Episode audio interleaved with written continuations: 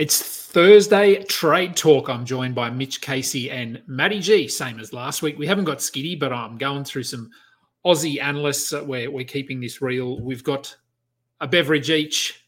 This is Fantasy Basketball International. This is Balls Deep. Imagine you with all your complexity, all your perfection, all your imperfection.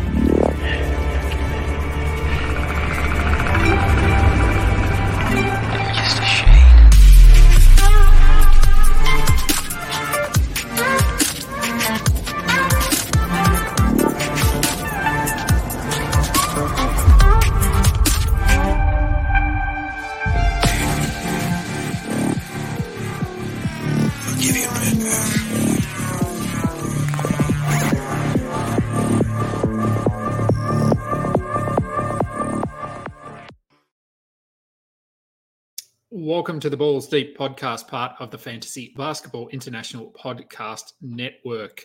Uh, it is Thursday. What is the date? fourth of January. Uh, this is our new weekly show, Thursday Trade Talk. It's Aussies. It's at least people from the Southern Hemisphere so that we can all record at about eight o'clock uh, on a Thursday evening, seven o'clock for Mitch. I'll bring the boys in. G and Mitch. Drinks in hand, very nice. Um, we we we made Mitch run and grab a drink before coming. yeah. We wouldn't let him on without it. So, um, yep, we had G on last week. I, I thought it, the show went a bit long. Uh, we, we don't mind a yeah. chat, so we're we're we cutting don't. it down a little bit this week. Uh, G, how's your week been? Yeah, mate, really, really good. Uh, was really happy with last week's show. It's it's always good to talk fantasy basketball on a, on a, on a night with some good lads like yourself and and Casey and Skitty last week and. And then it was really good to see what we talk about come into fruition later that week with Scoot, Scoot Henderson pretty much getting the start the next day after we recorded the pod and then seeing how he rolled out those first few games and until he laid an absolute shit one today. So it's always good to, it, yeah, yeah, he had a crap game today, but it's always good to have that kind of talk and to flesh it out with great basketball minds and, and then see what comes of it. So a lot of fun. Yeah, looking forward to it. Mitch, uh, thanks for, I mean, you've been on this show plenty of times. I've Been, I was on your show a few days ago. Uh, yeah. Good to have you here. Good to have you here in the evening, a little bit different to what we normally do. Yeah, mate, it's uh, it's a different time. I'm sort of out of whack, but uh, but let's get into it. I've, I've got a beer in hand, so let's get loose and keep uh, Jeez, perpetuating that's... the uh, Australian stereotype of drunken, messy behaviour. That's right. I don't know what you're talking about. Yeah, live up to that stereotype. Uh, right. So... Same as last week, we've each of us have brought a hypothetical or theoretical fantasy trade to the table. We'll have a chat about who we would prefer in that trade. But first, I just thought we'd go through a little bit of news. There were twelve games on the slate uh, on Wednesday night. So I just thought we'd go through uh, some news from those games. Now, this first piece of news is, is very relevant uh, for Mitch. He has Derek Lively in our industry pickup league, and he went down with an ankle injury again today. Didn't look great.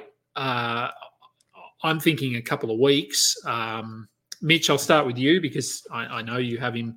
This is obviously pretty bad news, but are you expecting a sort of a longer absence because I believe this is the same ankle?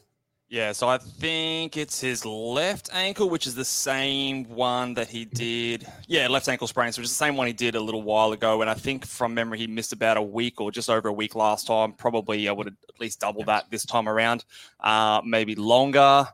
So, yeah, not good, not the best. And the other shit thing is that I don't really know if there's much of a pickup as well because no. he's going to be replaced by Dwight Powell and Maxi Kleber, and they're pretty boring when it comes to fantasy hoops. So... yeah, just kind of sucks. Um, so I put him just when I had nearly all of my injured uh, players gone from my industry pickup team. We uh, we have one day, and um, and then I got another one back in there. So yeah, but that's all right. I uh, we, we live to push on. We live to push on. Hopefully, Brook Lopez can fill the hole that he's left that you've so uh, you know kindly given me. Uh, yeah, I did. We can talk about that in a sec. Um, G. Um... Yeah, look, I mean, as Mitch said, there's no real fantasy pickups here, I, I don't think. Anyone no. you can think of, but, I mean, we've seen this before. The only one I can think of is literally does Richaun Holmes get some more relevance in Dallas, if anything? Uh, I don't think he has the same kind of game. We've seen him get an uptick in minutes here and there. It's possible they roll it out. I just don't think it works. He, look, he was a guy before like Lively really came into the fray early, that there was some talk about having a bit of a bounce back year. So I'll be curious to see if he gets minutes, but I think Mitch has hit it on the head that it's probably more like by committee. We're going to see some more Dwight Powell action around the place and and go from there. But no one springs to mind for Dallas apart from just see what they do with the uh, Richaun Richaun Holmes. See if he gets some some minutes here and there. Yeah, good shout. Um, I, might, I might pick him up in my thirty team league. He's available there. Yeah, that's probably that's probably the like the deepest thing you're going to get him for, because I don't. You're right. It's only pretty much Powell and Kleber that's going to get a run with how they play it these days. Yeah, yeah. We'll, we'll see. Um, and as Mitch alluded to there, yes, we did. Um, and this is a little bit off topic, but we did make a trade in industry pickup. Um, oh. It was on it was on Twitter. I, I copped a little bit for it, but I'm okay what with was it. The trade? I know, I know on the surface it looks. So I gave up Brook Lopez, mm-hmm. and I got Chris Paul and Onyeka Okongwu in return. Um, oh, you got the omelette. Good for you. So, yeah, look, it, Lopez is clearly the best player there, and, and I'm fully aware of that. But I didn't need blocks. That So that's because I have Wemby and Chet. So is this the team that you owe every, own every center in existence in? Is this the same one where you rolled off the thing last week that it's just pretty much like if they're not seven foot, you don't want them near your squad? Pretty much. So, right, yeah. so I didn't need Lopez's blocks. I need assists and steals. I got Chris right. Paul. Uh, and then and then Mitch kindly threw in Onyeka Okongwu just to bump up that field goal percentage. And and look, who knows? Maybe Okongwu at some point starts and Capella gets injured, and then I'm I'm cheering. But um, yeah, it was uh, it was an interesting trade. And and uh, I mean, what are your thoughts on it, Mitch? I, I know it's been like a couple of days, and uh, still yeah, happy well- with it.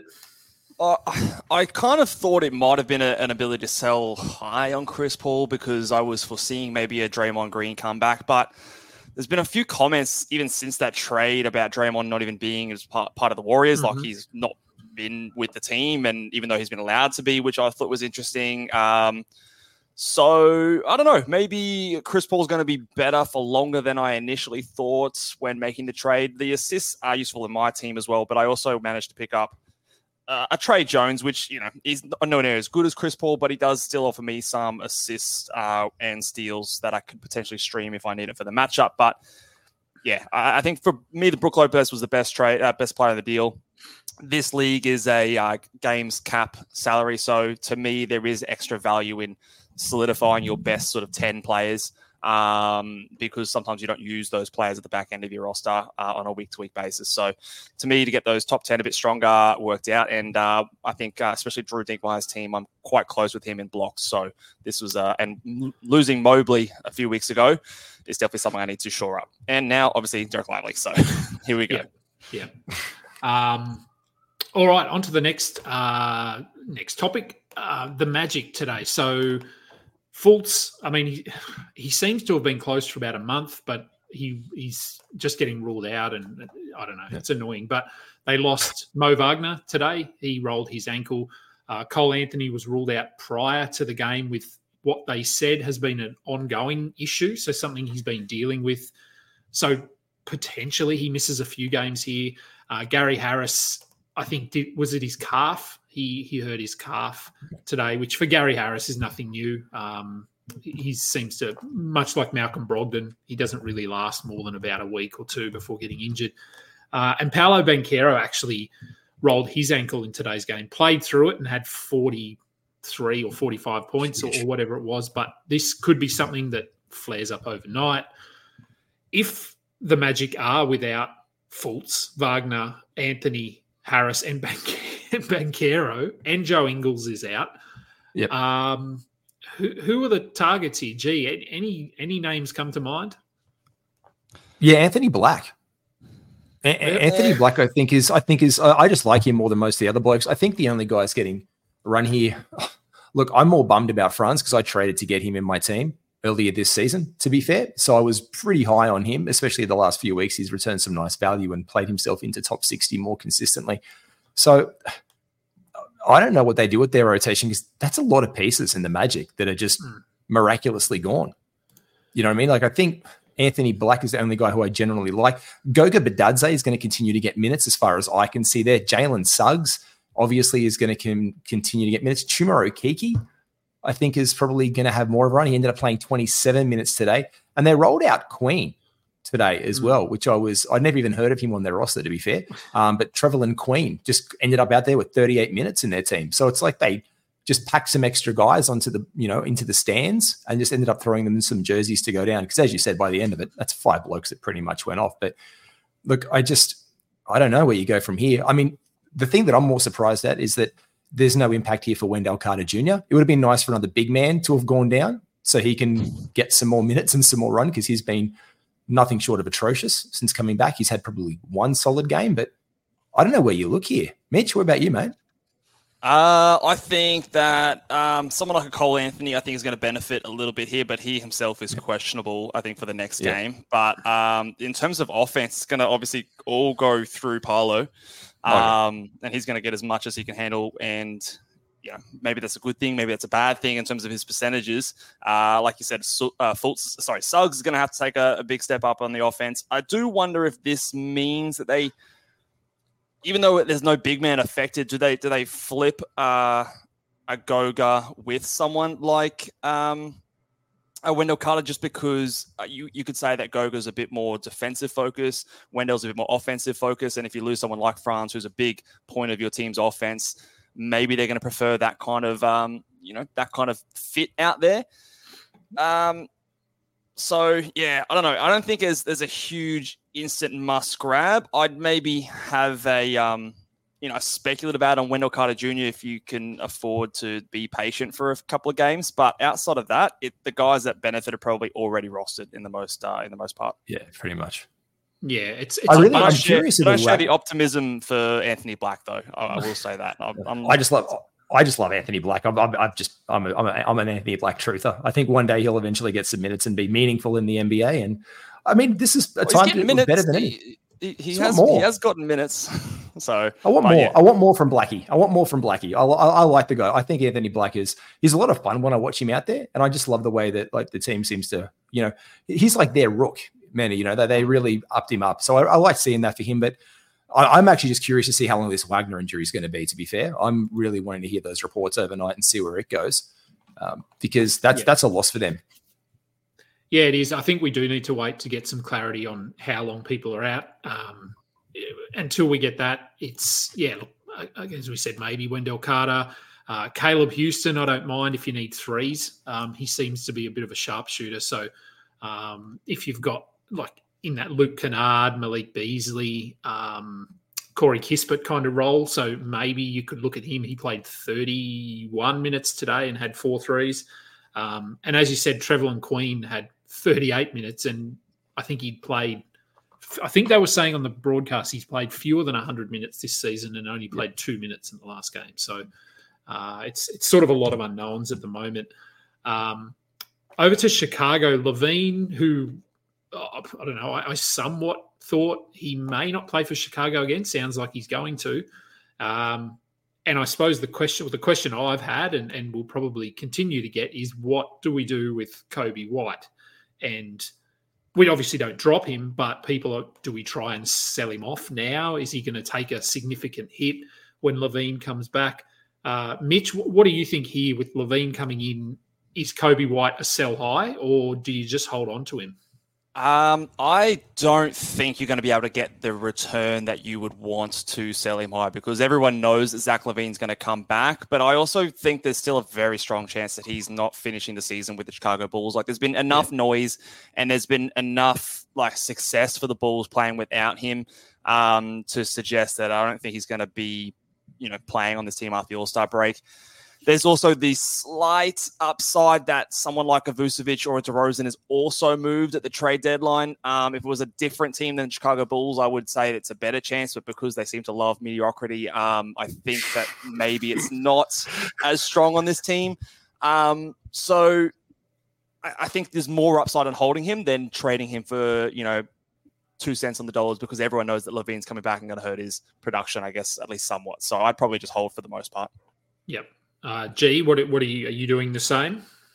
Yeah, I'm I'm right with you. I'm actually a, a Coby White owner in one league, so I'm I'm holding, seeing where it goes. He's going to yeah. have his up and downs. This is what he's done. He's also, we have to remember, last year after the trade deadline, he put together those really nice run of games with LaVine in the starting lineup. So he has shown at times he can play with Zach. I actually more question the minutes that Caruso gets, even though Caruso I love as a, you know, as a starter with this team, and Pat Williams and the defense that they bring. Not that they've been great, again, mediocrity, as as Mitchie said, but mate, that's I think Caruso takes a minutes hit because we've seen him starting. I think where else does he roll apart from back into the six unit, like a six man kind of role for them? I think that's pretty much where it goes from there.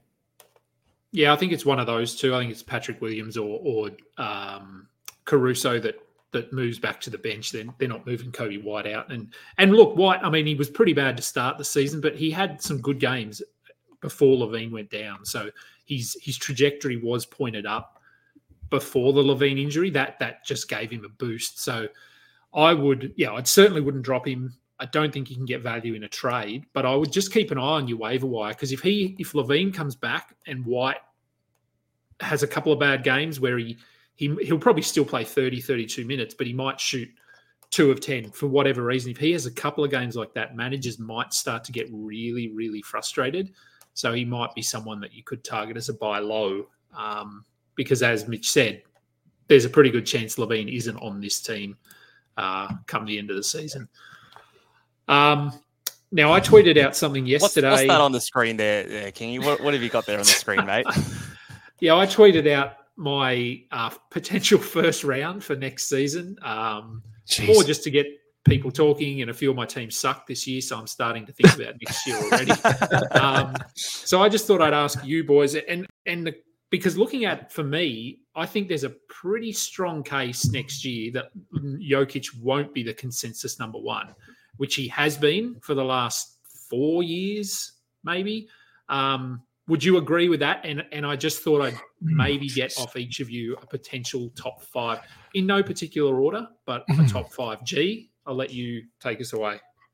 I wish I'd seen your fucking tweet earlier. Um, look, you know, I think I think you're bang on. Like I think, look, we we like we we kind of fall in love with who we love to have at number one and number two, and we kind of get tenured to these guys like Jokic and Embiid a lot. I think I think that my big exercise, and what comes to with some of our trades that we're going to do later on, is when we talk about the young blood that's coming in through the N B A. And I did that draft where I looked at, you know, complementing a, a season people with a bunch of young pieces. And I think the move of those guys, that next generation of talent, really is on the rise. Because if you look at the guys who were going off the board this year, right up the top there, you had Shai Gilgeous-Alexander, Tyrese Haliburton, right up the top of the right up the top of your boards. For my okay. mind, they're not. Yeah, Luka, like those three guys. I think I think Luka proved his worth when there was doubts of him being in first round value. It's helped that Kyrie's seen also so much time off this year, I think. He's played well with him in the team, to be fair. He's played extraordinarily well without him on the team. So I think those three guys, for my mind, yeah, they would be in my first round. And then I, I still see continue the domi- dominance of Embiid, Jokic, and I'm going to put in Anthony Davis, because I've been really impressed with Anthony Davis this season. So I pretty much think that that's like my, it's like my top five favorite films of all time. I also, I, I trade one in and out interchangeably yeah. with how I feel. And I think that's how I'm going to feel with this one, because I think that for me would probably be my, my six, my top five, at my six. What about you, Mitch? Um, yeah, look, I'll be honest. I haven't given this too much thought, but uh, I think, look, at the moment, so far this season, Joel Embiid is actually the number one player when it comes to minus one ranking value. So it's hard to sort of look past him at this stage and just the absurd numbers that he's putting up. But um, someone that you could take, uh, I'm a big Tyrese Haliburton fan. And look, to be honest, I wouldn't put it past, you know, uh, Victor Wembanyama being sort of top two, top three uh, player next year. He's kind of putting up stupid numbers in twenty-four minutes a night at the moment. And, um, Like he's he's just got an absurd fantasy game, and if you absurd. put him in the right build, he like he's a first round player basically already this year, and he's played twenty-nine games. So another season forward projection. Hopefully a little bit less of this Spurs bullshit that they're doing right now with the um, you know lineups they're putting out there. Maybe throw an actual point guard onto the team, and who knows what the hell uh, Wemby can be. I, I would pretty comfortably have him in my top six. I think there's a very strong top nine that I could really roll out there um, at the moment. Um, but yeah, it's it's a really strong, like I, I think I tweeted this uh, maybe a few weeks ago, but the top end of fantasy boards at the moment is probably the strongest I've ever seen it been um, mm. in terms of them separating themselves from sort of the second round and beyond. Um, there's just some really, really big stat lines going out there at the moment. I think yeah. that speaks to the volume as well, by the way. I think I think Mitch hit on the head there. When we look at who's jumped this season to the top end of that board, you've got guys, and I know when we use our trade exercise, we're looking at the last three weeks of numbers. So I'll drop a couple of names that it's in that list of guys who were in like your first round value, like Scotty Barnes, Alperen Şengün, Derek White. Like there's three guys alone in the top twelve that weren't first round guys necessarily. Mm. Kawhi Leonard is the biggest jumper in the last three weeks, being the second ranked player. And obviously he had that injury handicap that we all, you know, labor him with. So he dropped down a lot. So you start to look at it. Tyus Jones has even been second round value the last couple of weeks. You know, one guy who will come up, I won't mention for now, but even Dan Gafford getting flirting around with second round value the last three weeks. It just shows you how astronomically high a lot of guys have jumped from their, their draft day predictions and where they got taken in their A D Ps to, to be giving us what they're doing right now mid season.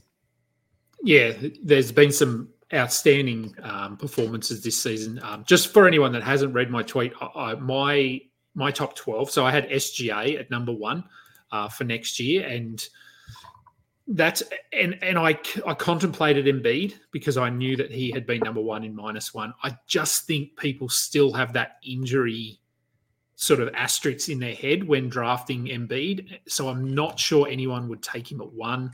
Um, so I had S G A or Jokic at one, um, Embiid at three, Haliburton, Doncic, Wemby at six. Uh, but as Mitch said, I could see him going at three or four just because if someone has that fourth pick and they've seen what Wemby's done this season, it's just going to be so enticing to grab him at four. Um, so I've got Wemby at six. Chet Holmgren I've got at seven. I think they might go really close next year within two to three spots of each other. Um Giannis, Steph Curry, wasn't sure about him. Anthony Davis, who who I think is a top five player, but again, that injury, injury curse, type, yeah. People still think of him as an injury-prone guy. Um, Jason Tatum. And then I had a few names in at number twelve. I ended up going with LaMelo Ball, and that's just because I'm higher on LaMelo Ball than a lot of people, and, and I, I got some feedback about that on Twitter, and that's fine. Um Kawhi would be another one I'd have in there, but I just don't think people will take him in the first round because of injuries. Um, Dame you could have in there as well. Uh, so there's a few names, but and look, it's a long way off, but I just thought I'd start up some discussion. And uh, I like it. Final point, and then we'll get into the trades. The Knicks-Raptors trade. So they made a trade just after we recorded last week, I think. Um, I don't remember what day it was. We've had two games, I think, from each team with the new players in there. Um, just thought I'd get some initial thoughts on uh, O G, Barrett, and Emmanuel Quickley. They're probably the three big names. What are you thinking moving forward? Do they get a bump? Do they take a hit? Are they all rosterable? Is R J Barrett still going to R J Barrett and just shoot terrible percentages? Uh, Mitch, what, what do you think about those three guys? Uh, well, R J Barrett will always be R J Barrett in my books. Um, so, yeah, I think you're going to continue to get more of the same from him. Uh, the biggest winner, I think, from this trade is Emmanuel Quickley. Uh, he put up a really, I think, was it today? He played a really big game and uh, kind of showed what I expect more of him moving forward. He had, a, I think last game, he had a bit of foul troubles, which limited his minutes. So he had a big game today. And I kind of, like, there's a world where he's top sixty uh, for the rest of the season. He's he's a really good fantasy player. He put up some big numbers down the stretch last season. Um, and if he has a chance to play a more traditional point guardy kind of role where he can put up some more decent assists rather than like the six-man kind of Jordan Clarkson role off the bench, which he kind of did in New York, uh, yeah, he could he could be a real big winner here. And um, so I think he benefits the most. O G kind of almost falls back a step. He was already disappointing um, just because you're going from sharing the court with Scotty Barnes and uh, Pascal Siakam to, scaring, uh, to sharing the ball with um, uh, Julius Randle and Jalen Brunson. I think their usage is both a little bit higher over there. So whether or not the Tibbs' minutes and defensive scheme can revive some of his steals compared to what had been down from you know last year's Raptors team to this year, um, maybe that salvages a little bit of that, but that's a bit of speculation at this point. So he's kind of the same, if not a little bit worse in my books. Um, I've also been watching DiVincenzo and, and Josh Hart as well mm-hmm. very closely. Yep. I added Josh Hart in uh, the Industry Pickup League. Pretty underwhelming so far. I'm not sure if he's going to be someone we have to hold, uh, but DiVincenzo looks like more of a beneficiary. Yep. Yep. G, your thoughts?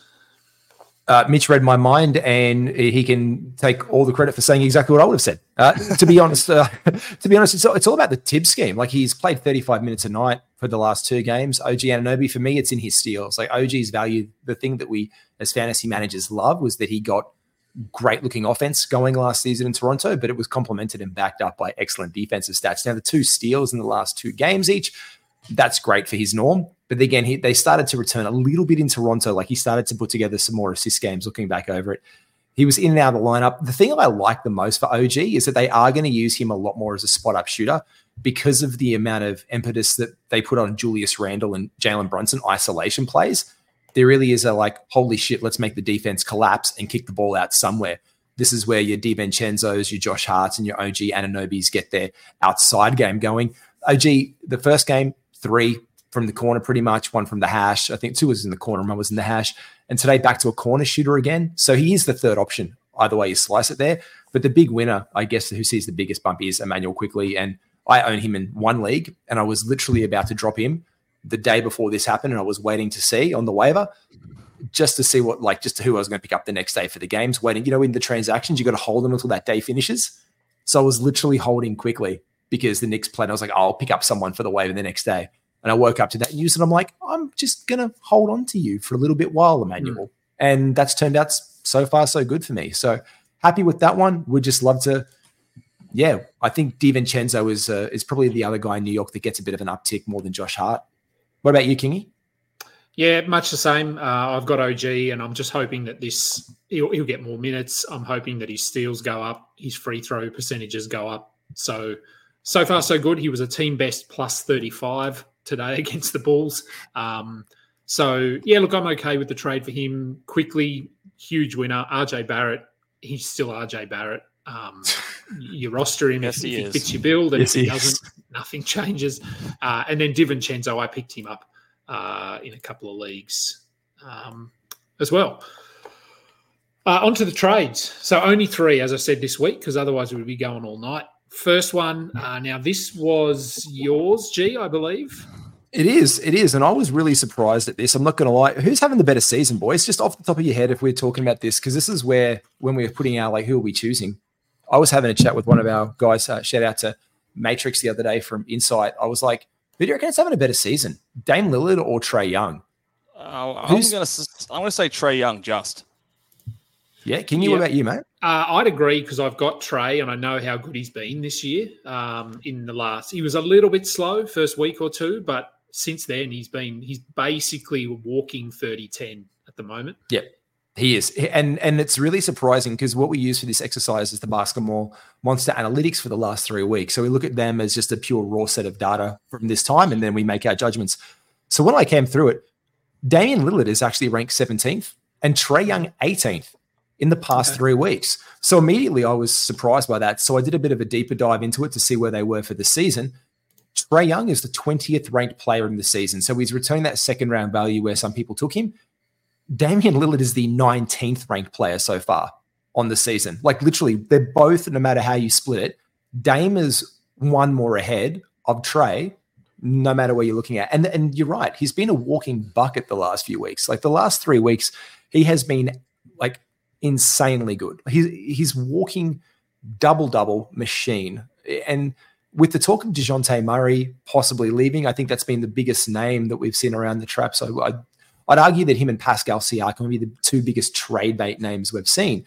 It really opens up the team to be, once again, Trae Young's team. Not that it ever wasn't Trae Young's team, but the guy's playing thirty-eight minutes a night, thirty points, four threes a game, three rebounds, twelve assists a game, and one point five steals, which has been outstanding to see. Field goal percentage is at four eighty and free throw percentage at eight forty. Looking to Dame, his free throw percentage is elite at nine forty-seven. He's down on uh, career field goal percentage at four forty-six. His assists are half. They're literally half, six point one. One steal a game, four rebounds a game, three threes a game, and twenty-six points. And yet it's the turnovers that cost, I think, Trae more than that. But if you're punting that, I think I'm leaning very hard straight away to Trae, even though statistically right now Dame is having the better season. So I don't know, were you guys surprised when you look at and Dame is still ranked ahead of Trae? Um, I mean, I don't usually use nine category rankings very often, to be honest. So um, I guess it doesn't surprise me just like the turnovers and how, you know, nine category rankings, you know, weights that. Um, yeah. But if I use what I like to use in minus one rankings for the season, Trae is, he's like the, what is he? The ninth ranked player so far on the year, and yeah, Damian Lillard is in the, he's in the second round. So um, to me, that's normally the better way I like to value players. And I think if you've drafted either one of those guys, you, you're more likely being into a, a punt turnover and a punt field goal percentage build in a head-to-head format. So uh, for the most part, those you can use those minus one rankings kind of equally on both of them.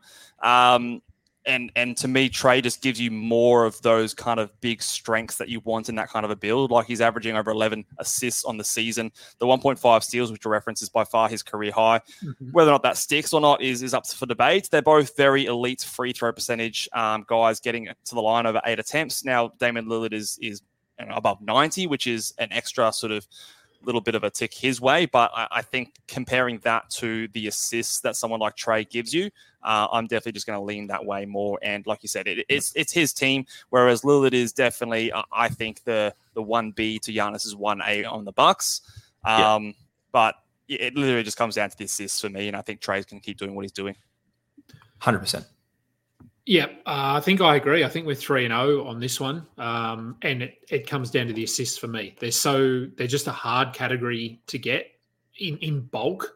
Like that, unless your name's um, Ty, unless your name's Tyrese Haliburton, and you can just Tyrese Haliburton, yeah, and and magically and do Trae. twenty a game, just yeah, yeah. Well, that's yeah, that that's uh, he, he's obviously number one, uh, but Trae is a pretty clear number two in terms of assists. I, I haven't got the per game numbers in front twelve, of me, but I would say twelve point six, yeah, twelve point six for six. Tyrese and eleven point three for Trae. The only two who are over ten. The next closest is, is Luka, who's two assists behind both, or yeah. two assists behind yeah. Trae. So fair gap. Yeah.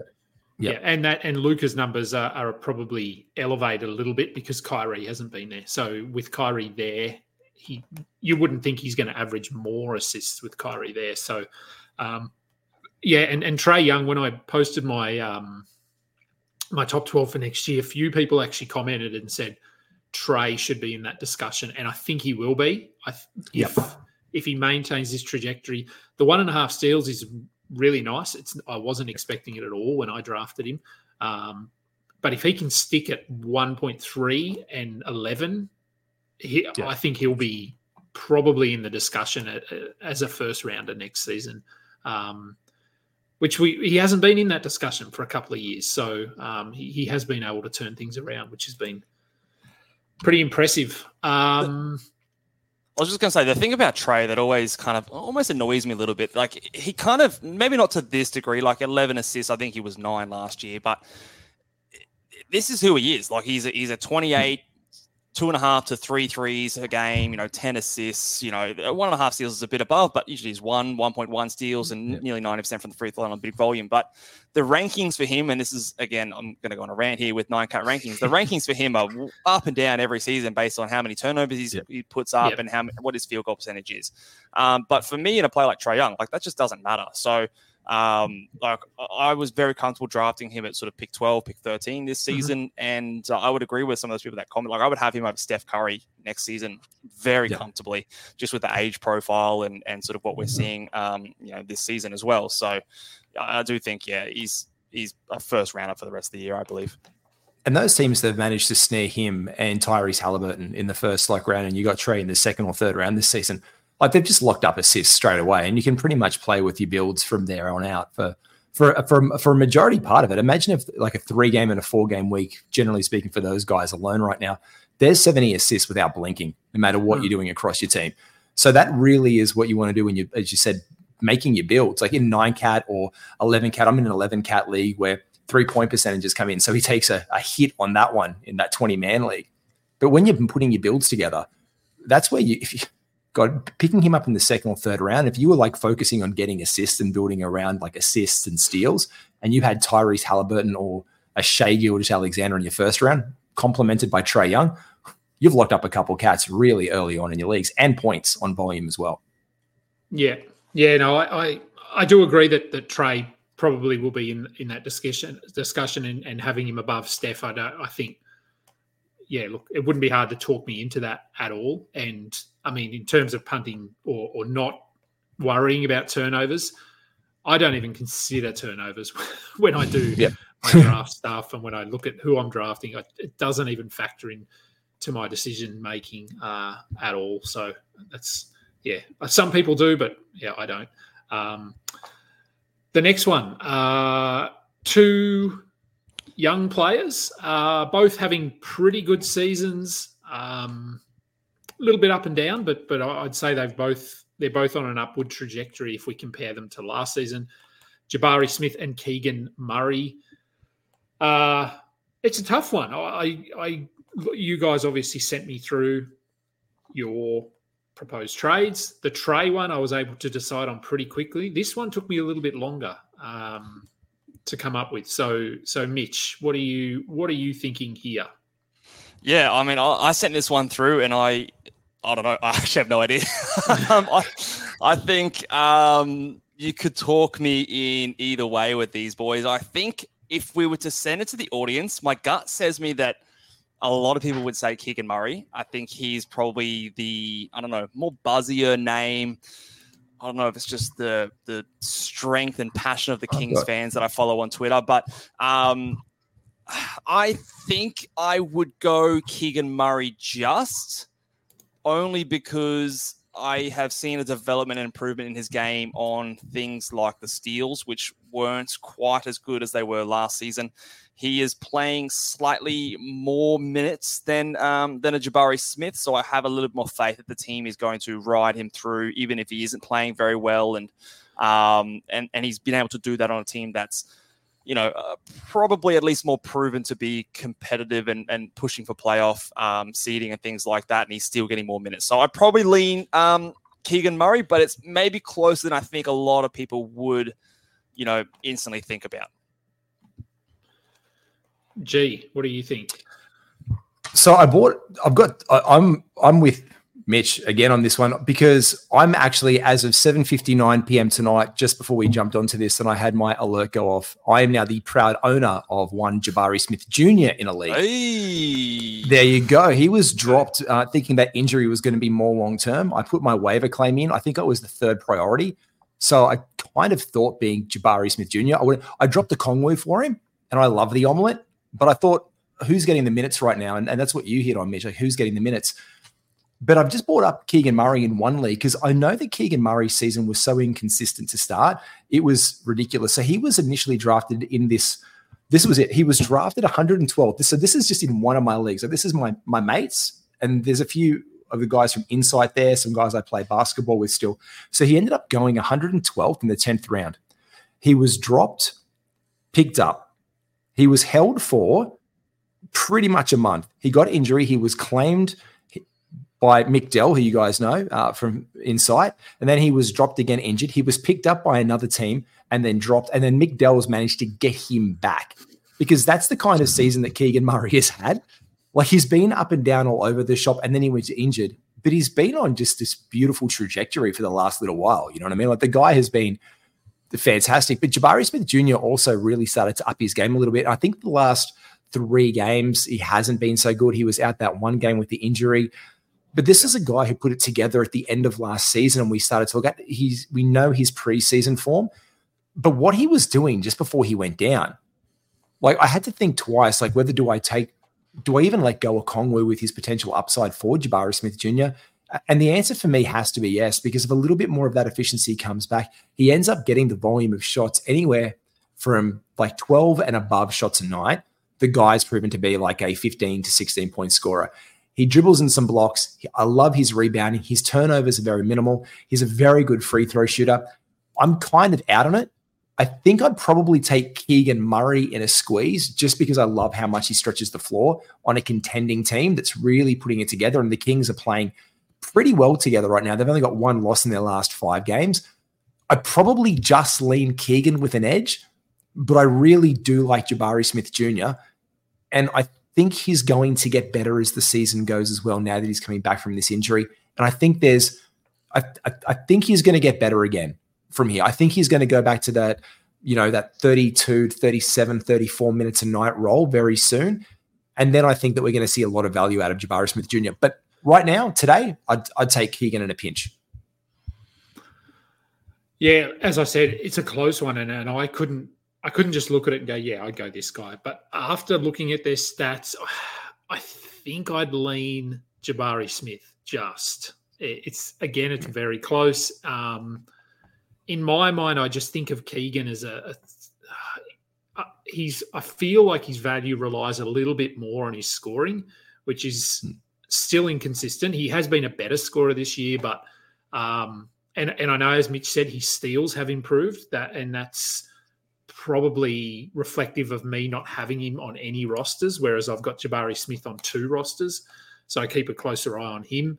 Um, but yeah, I mean, as G said there, he was he was playing really well before that injury. Hasn't looked as good. Tari Eason is out at the moment though, so I think Jabari Smith, his minutes will go up. Um, so I think I'd just go him ever so slightly. And, and I think of Jabari Smith as a guy that should be getting one point two, one point three blocks, and that's not happening. It hasn't happened throughout his career, but um, I still think the upside is there, especially given that Şengün is not a shot blocker, so he, he's not protecting the rim. I, I feel like that's going to be Jabari's job. Um, They're both like two K dreams. If you if you're both making a my player in two K, these are the kind of like archetypes that you really want to be filling out and building. I don't know if you guys play two K, but this is kind of like, which weapon do you want? Do you want a power forward who can also interchange in a small ball center kind of role, or do you want that like rangy, like lengthy, like Keegan Murray type? And the steals for him have been really fantastic because he's a he reads the lanes really well. So I think he's brought that next level to Sacramento that they need to, I won't say contend for a championship because they're still in a crowded Western Conference, but him being this good and us even having that conversation, I think, shows the quality that Sacramento has in their squad mm. right now in general. On to the third one. This is mine, and I didn't actually decide on who I was going to do until... Oh, wait a second. But Mitch needs to do it. Mitch, you need to decide because you were unsure. He did his. He did his. Oh, I, did, I did Keegan. I did Keegan just. Keegan. You did Keegan. Yeah, yeah. You did Keegan yeah. just. Okay. So okay. two one. I'm gonna, we'll go two one on that one. Two to two, Keegan, one, right. one to Jabari. All right. Um, so this was one that I... Uh, I actually popped something on Twitter t- today, I think it was, um, and it yeah. was who would you prefer in fantasy? No, or no, maybe it was who's drafted first next season. Jalen Johnson, coming off a really good game today, or Franz Wagner. Wagner went and got injured, so I didn't put him in this today because he's injured. So if you were to do a trade right now today, I think you'd be hesitant to go Franz because of that injury. Um, So I substituted him with Brandon Ingram, who has been a defensive specialist over the last week for some reason. We've never seen it, um, but he has been getting defensive stats.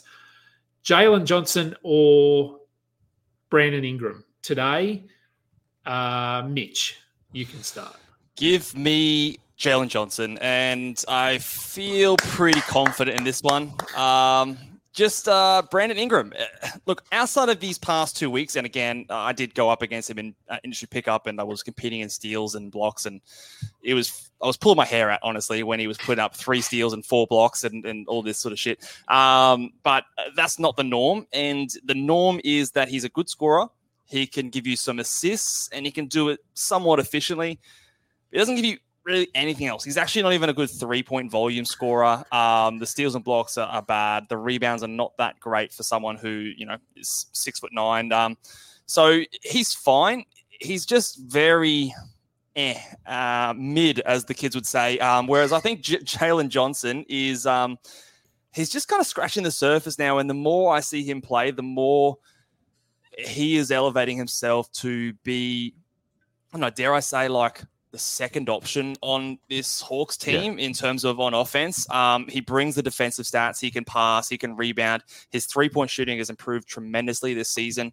Um, and I think he just fits on more builds in fantasy rosters than uh, a player like Brandon Ingram would, who's kind of just meh across the board and, and, and not really – he doesn't really excel in any one thing, whereas I think, um, yeah, someone like a Jalen Johnson is, um, yeah, a bit more build uh, – benefits a bit more in certain builds.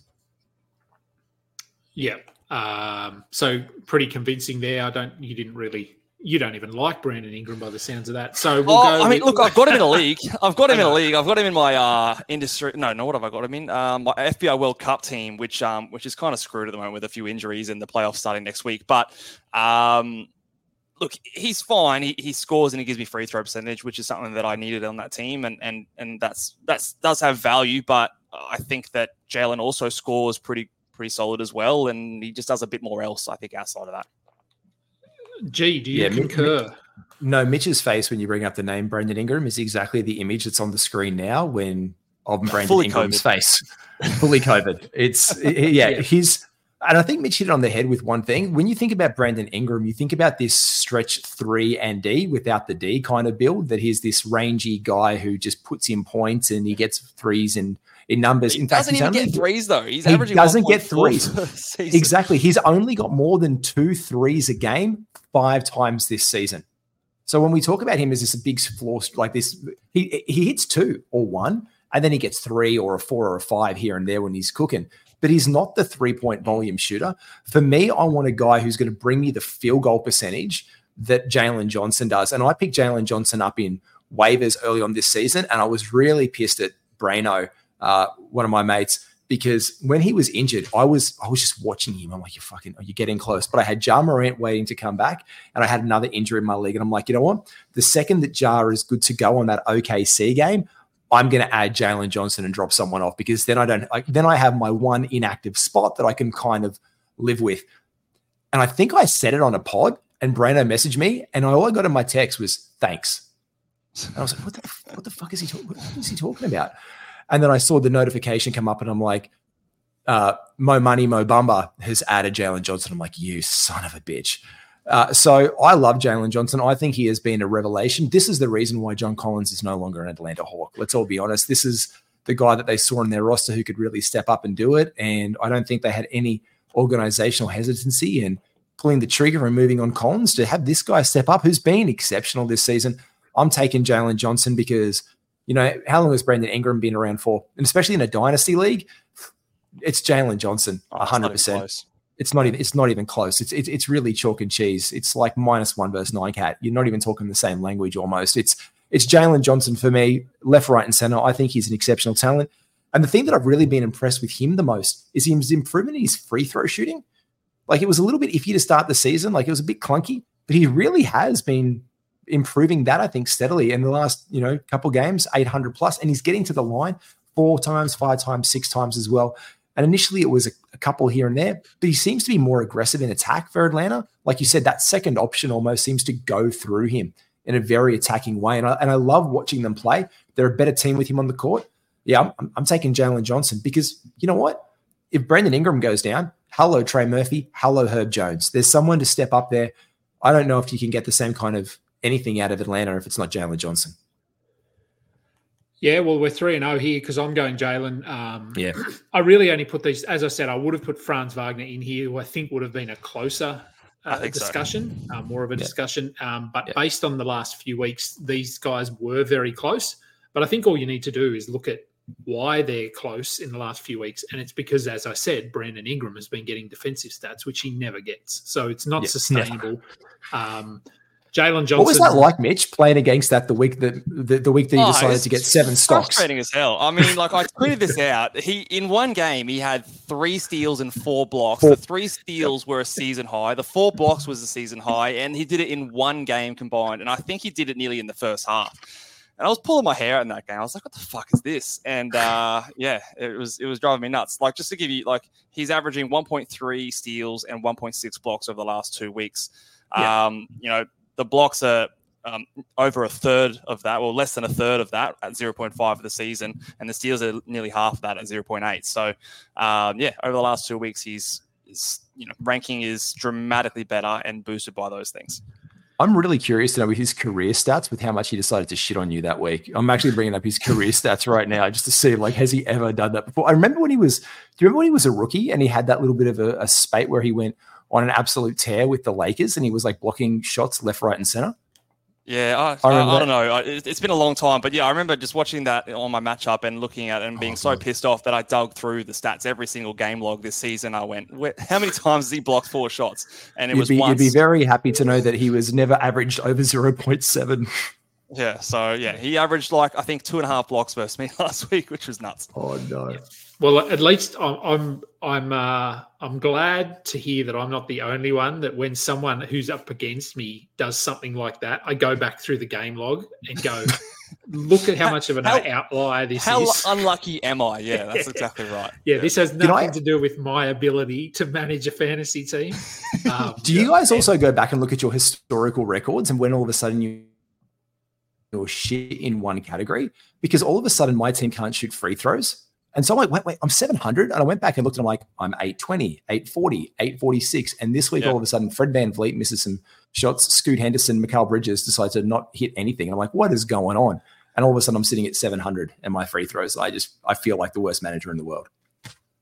Yeah. Percentages are tough. Um, yeah. It, it can be, so, yeah, it's so finicky and, and it only takes like one of those high volume guys to shoot oh. poorly or to get lucky and it can change that whole category. Um, one hundred percent. Yeah, so prior to the four four block game, Brandon Ingram had blocked seven shots this season. So there you go. Uh, Jesus Christ. More evidence for you. Oh, man. Um, oh, but, uh, there's some salt yes, in the wound. I'm going Jalen Johnson. Uh, he, he's, yeah, I think we saw today. I mean, he was, what do you have today? twenty-eight and seven, three assists, four steals. And he had foul trouble. He only played twenty-nine minutes because he had five fouls. He had played uh, thirty-seven and thirty-five minutes prior to that. So he could have played an extra six, seven yeah. minutes um, because it was a close game. So uh, he could have very well had thirty. So, yeah, look, it's uh, yeah, it's Jalen Johnson.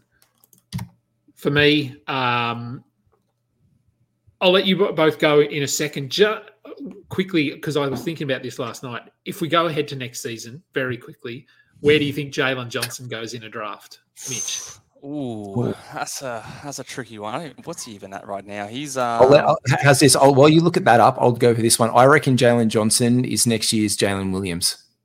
There's my there's my take on it. I think people are going to start to covet what he does, just like they started to covet Jalen Williams at the end of last season. Roughly, I I feel he'll have similar impact. I'll put it this way. I'm more confident that his quote-unquote ranking, which is top forty at the moment, sticks than I was when Jalen Johnson was – sorry, Jalen Williams was putting up top forty numbers when he did it, because he did it without like sort of outrageous steal numbers and, and things like that, yeah. whereas there's nothing that I look at Jalen Johnson's stat line, which is fifteen points, just over a three per game, eight rebounds, nearly three assists, just over a steal, just under a block. Like that all seems relatively – replicatable to me, so I do think he's probably a top forty guy next year, uh, or is drafted in, uh, as such. Great percentages too, really good percentages. Yeah. That's that's what really helps stick him out from most, is that he just he he's one of those guys when you watch him, you just almost think it's not going to miss half the time, which is yeah, yeah which is he's yeah, like a, he's like a better Tobias Harris. He's a better Tobias. This is the mansion, Casey. This is the mansion, and, the mansion, and, and, yeah. and houses Harris, houses Harris is the house, and this is the pool room and the and the. Mitch and just the, had the to get a shot of Tobias Harris into this show, didn't he? Hey, he has been. He has been. I actually almost when when you told me that Mitch was going to be on the show this week, I was like, let me look at who I can bring in and do a ta- Tobias Harris just to make Mitch say Tobias Harris wins the trade. yes, yes. Ah, oh, right. Well. Yeah, like, so, yeah, top forty. I think he probably goes top forty, third round, maybe back into yeah. the third round. Yeah, third round thirty-six. Sounds... So, um, yeah, look, he, he's been great. I got him in a dynasty league. I'm really happy about that. I've had a few trade offers thrown at me for Ooh, him. And, yeah, I've, got, I've got him in a dynasty as well, and a thirty-teamer, which, uh, yeah, very happy with that. Yeah. I oh, mate, that's a huge mine. coup. That's a huge coup. Yeah, mine's not the thirty deep. I think it's twenty, twenty deep is the dynasty one I've got him in, so... Um, along with Cade, so I'm pretty happy. Um, I will let you go, Mitch. Uh, what's coming up on uh, on your show and, and over the next few weeks? Yeah, uh, over at my show, we're getting back into a, a normal routine. So coming up um, later this week, we will be doing, uh, we'll, we'll start to preview next week and then go into uh, early in the week, some some buy lows and sell highs, which we haven't done for a couple of weeks over the Christmas period.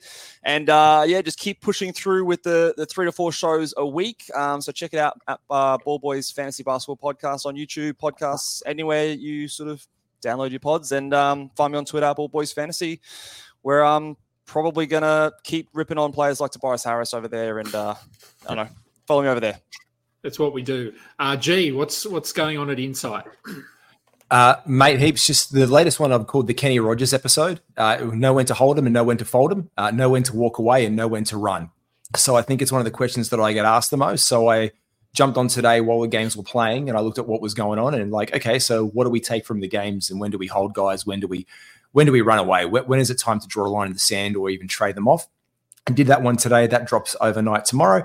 We've got one. Mitch is actually jumping on one. We've got our next fantasy jam session. I've got to tee up that in the next couple of weeks. So you will expect to see Mitch Casey on that big bonanza. King Yale coming back on one soon. And we've got our half season episode, the four founders of Insight Fantasy Sports, myself, Mick, uh, Braino and Matrix. We're doing a half season special because it's halfway through our fantasy season. So we're going to do half season rankings, a redraft top five, like who we're going to take per round. Uh, we're going to get drafted on that one. So yeah, a bunch of fun coming up this weekend on the show as well. So make sure you check it out. Do it at Insight F S, wherever you find your podcasts, and follow along and subscribe. Very good. Plenty of good content there. Uh, we've got our regular shows as well. So this show on a Thursday night, uh, Friday night is uh, Fantasy Forecast. So I've got Dan Titus on with me tomorrow. Um, for that show, Saturday is our streaming schedule. Me and uh, Mike Fiddle working through the schedule, having a look at who we can stream for the upcoming week. And then we've got Noah Rubin doing his Tank Me Later uh, podcast, which is a mixture of Dynasty and Redraft. And Mike uh, Fiddle does his Wednesday slate because Wednesdays, as we know, it's usually a, a big slate of games. So he he takes a look at uh, all the betting angles and the stuff that I don't know about because I have never bet in my life. Uh, thank you, Mitch. Thank you, G, for coming on. Um, thank you, sir. G, you'll be back with me next week. Mitch, we'll yes, have sir. you on again at some point in the future when I can squeeze some time uh, out of your busy Absolutely. schedule. Absolutely. Of course, mate. Uh, and also, you if, you, if you're Australian as well, though, follow Mitch Casey for your A F L stuff because I know that we do yes, A F L yeah, over. Yeah. I know, I know we do A F L on Insight. Mick Dell and Skiddy, I know you know Skiddy really well, Kingy.